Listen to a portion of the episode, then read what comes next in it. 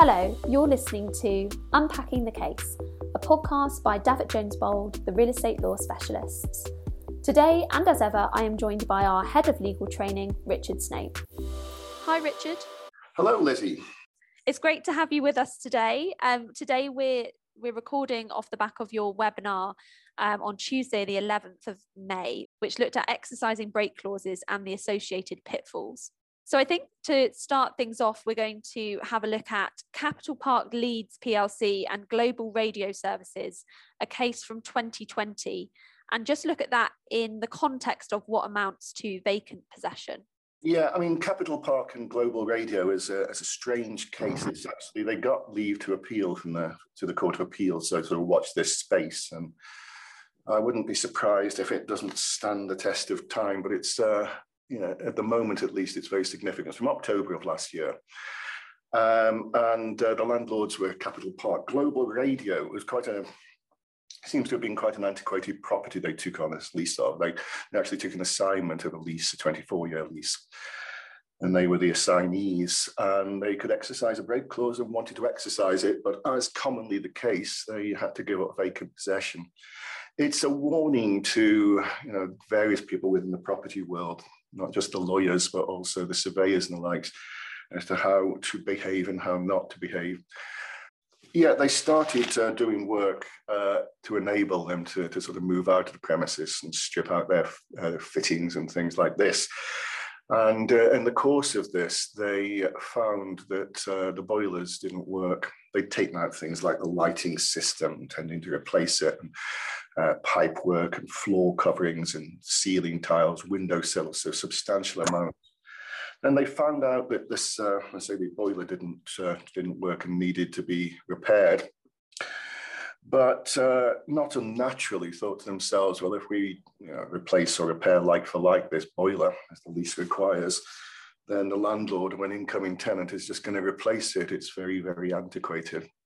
So they started to, to discuss the, the matter with the landlord and the landlord's agents, uh, wanting to basically uh, be given more time or to just surrender the lease uh, or to you know, deal with what to, have, you know, to do with the boiler. Uh, they didn't get any kind of written confirmation, which was a, a, bit of a mistake, just assumed that things would work out. when it became apparent that they couldn't reach agreement, they only had about 12 weeks left uh, to do the rest of the work and all the work, which was woefully inadequate. They got quotes and they got contractors around and it just couldn't be done within 12 weeks. So they left the premises. Most cases on vacant possession involve leaving things behind.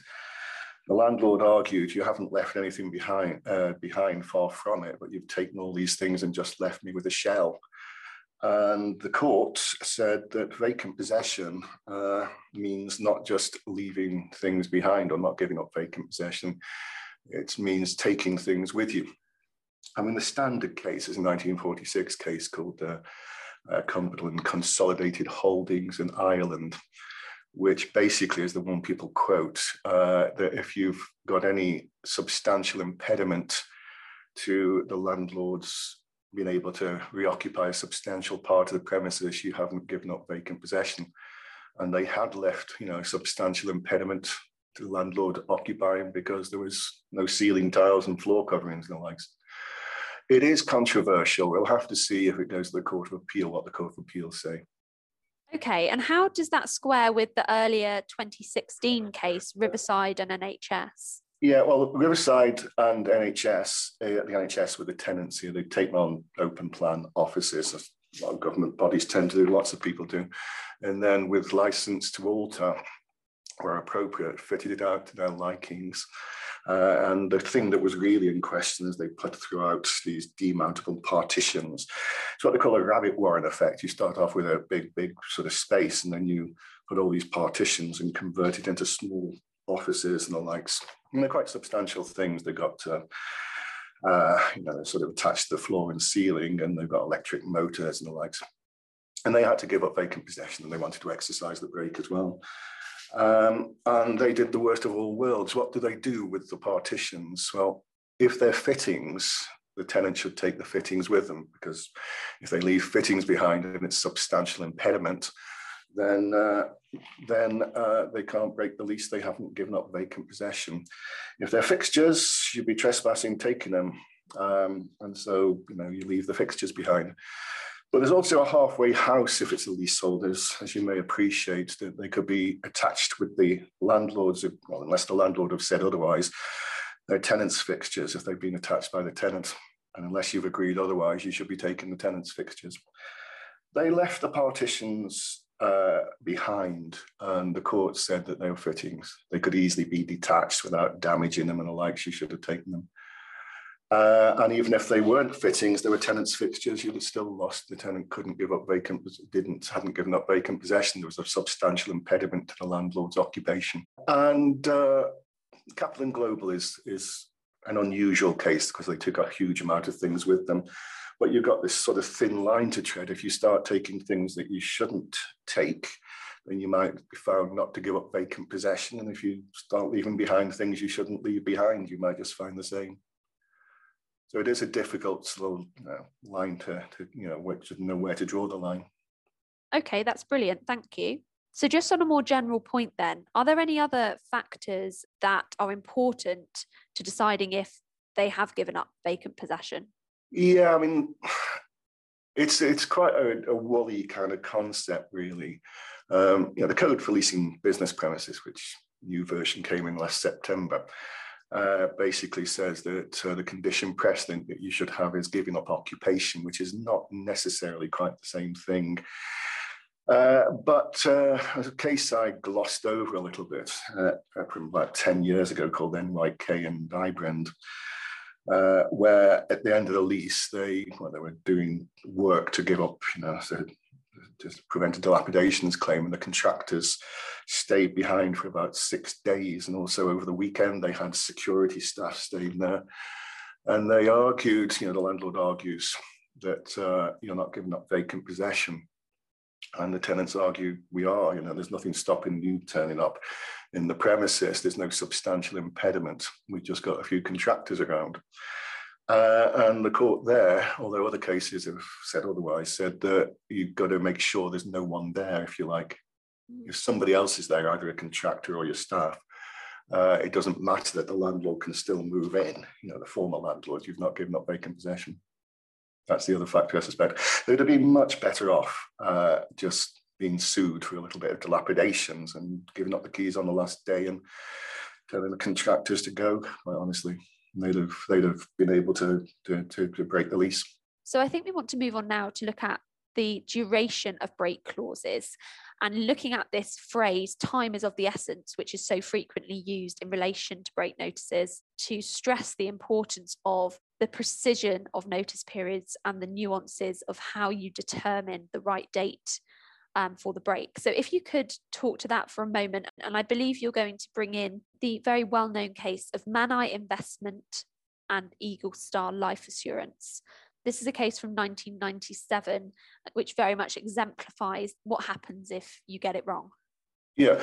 Uh, before I actually get on to Mannai, uh, the, the problem goes back to one of the oldest cases I ever mentioned.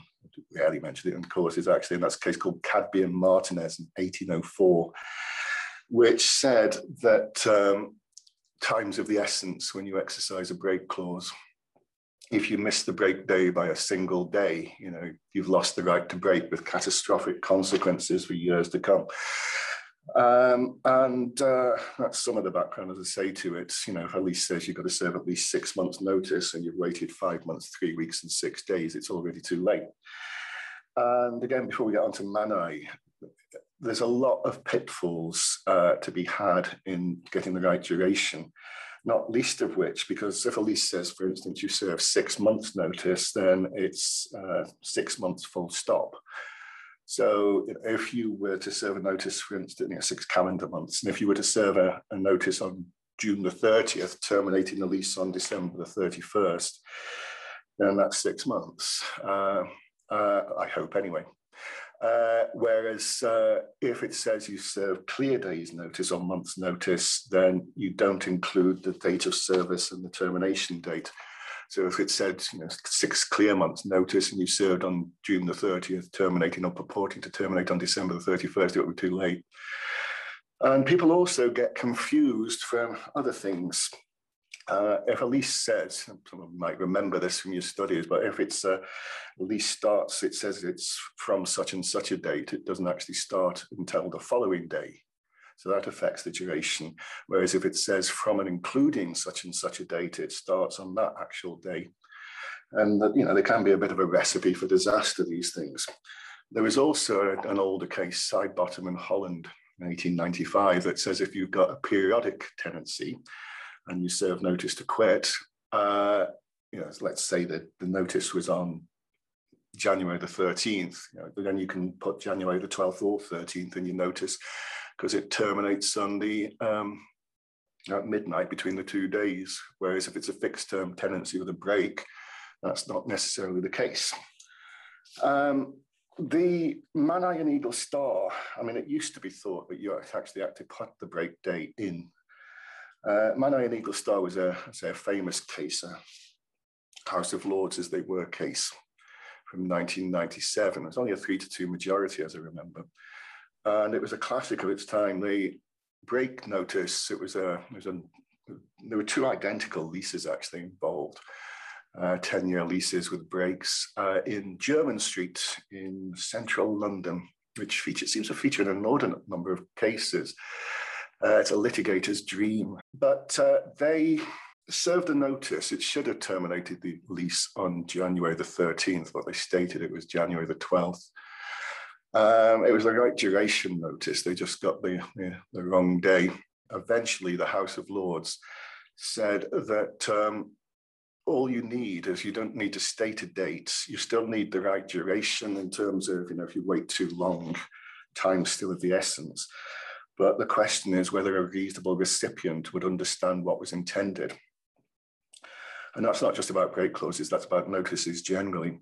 And a reasonable recipient would have understood that you intended to break the lease, and so it was valid.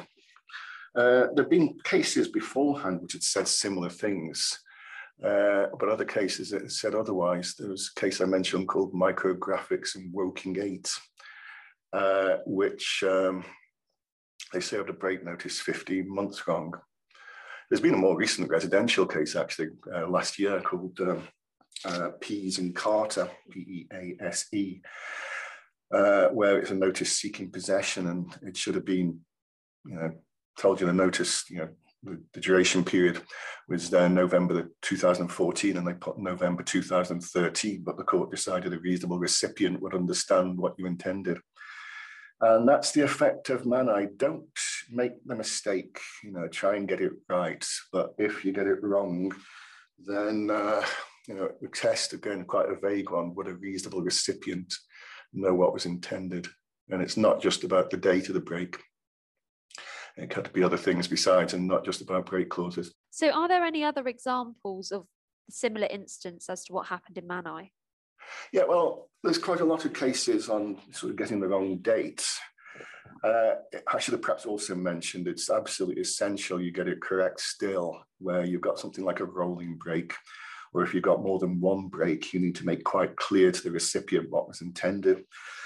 But there's other cases which I didn't get around to you know, mentioned in the notes, but time didn't permit me to uh, mention in the uh, in the, the course itself, uh, such as um, there was, for instance, a case called Baker Tilly and Computer Associates, I think from about 2009, where the original name of the tenants was Baker Tilly Services, but they changed their name to Baker Tilly Management. And the landlord on this occasion served a notice, but they got the wrong uh, name. They got the predecessor's name, and the court decided that's a reasonable recipient would know what was intended. Another case from those notes from the late 90s, 1998, is uh, uh, Dun Bradstreet and Provident Mutual. Some of these cases cannot easily be reconciled. Uh, they served a notice. Well, it was uh, a subsidiary, the tenant was, of the, the head company, and they served the notice uh, in the name, you know, to the name of the head company, and that was held to be ambiguous. A reasonable recipient wouldn't know what was intended. I say some of these cases can't easily be reconciled and uh, make sure, you know, they're more of a way of getting people off the hook when they've already made the mistake. It's best not to make the mistake. Okay, so I think the kind of takeaway from that is precision, um, understanding the nuances between from and from and including. I think it's also the case that the uh, the landlords and, and agents need to give lawyers, you know, adequate notice to actually, you know, serve the break notices. Mm-hmm. Just because you have to serve at least six months' notice doesn't mean to say you wait until six months, because uh, there's too much scope for things going wrong. You know, people ask me, for instance, you know, what do you think about emails as a method of service? And I don't, because so many things can go wrong. You served and think you served a notice, and it's just sitting in your, you know, in a junk box or something. Uh, so I don't think it's a very good idea. Or they can be, people can claim they never received them and the likes. Okay, so another theme that came up in the webinar was personal breaks. So I think if we just take a look at one of the cases in that area now, um, the first of those being Oil Property and Olympia and York from 1993. Yeah, it's an incredibly complicated case, actually. So you can go through the detail. I didn't have a chance to mention it in the uh, in the webinar. It all took place. Oh, uh, Olympia in York uh, went out of business in 1992, but they were a Canadian uh, uh, organization, huge uh, company, landholding company who uh, were the ones who originally started uh, the uh, development of, of, Canary Wharf in London, you know, from being just uh, docks into what it is now and skyscrapers galore. And London in particular suffered greatly in the late 80s, early 90s. Some may even remember when the market fell through you know, off a cliff much more so than sort of at the moment, and much more so in the days of the credit crunch in southeast England. I remember rents more than halving, which uh, gave rise to the demise of lots of people, including well, it was you know it was worldwide, but uh, Olympia and York. But anyway, uh, the, the, original tenants of this particular premises uh, were ICI, and they had a personal break, and that it said it could be only exercised by the original tenant, basically. Um, and uh, and often you see them mutually, you know, sort of either the landlord or the tenant can exercise a break, but only the original landlord or tenant. So it'll say it's either personal or it'll mention that only such as such can uh, uh, uh, break the lease and it won't uh, pass on an assignment. They had assigned the lease, and uh, the it was the administrators of the assignee who actually wanted to uh, assign back to the original tenant because they could exercise this break clause. And uh, they, uh, landlords refused to give their consent to the assignment. It was, it was a typical sort of alienation, not to assign without consent, not to be unreasonably withheld. And the landlord refused. The parties accepted that the original tenant could take a, a lease back you know, and you know take take a, an assignment of the lease and uh, exercise the break, more of that shortly. Uh, but uh, the landlord's argument was that uh, we don't want the tenants to break the lease because we'll have this property, you know, vacant and the likes if we do so, and therefore we're refusing consent to the assignment. And the court decided it was reasonable to take into account the landlord's financial interests, even at the expense of the assignee, and they refused the alienation. And that was the first of the cases. So the, the second case was Max Factor and the Wesleyan Society. Do yeah. you want to talk to that one for a moment? Yeah, it's the thing that um, one of the things they conceded in Olympia in York. Uh, supposing you did take uh, an assignment back, you know, the original tenant who's got the personal break clause did take an assignment back of the lease. Uh, and that's what happened here. Wesleyan Society with the landlords and Max Factor with the tenants. And the court decided that uh, it's also a case called Limpac, and uh, Aviva said the same thing. If it's exercisable by the original tenant, it's only exercisable whilst they're original tenant. So even if you were to take an assignment back, you, the original tenant, uh, are not anymore, if you like, and therefore you couldn't exercise the break anyway. Thank you very much, Richard. Thanks for your time. Oh, my pleasure. We look forward to speaking to you after our next webinar. You've been listening to Unpacking the Case, a podcast by Davitt Jones Bould.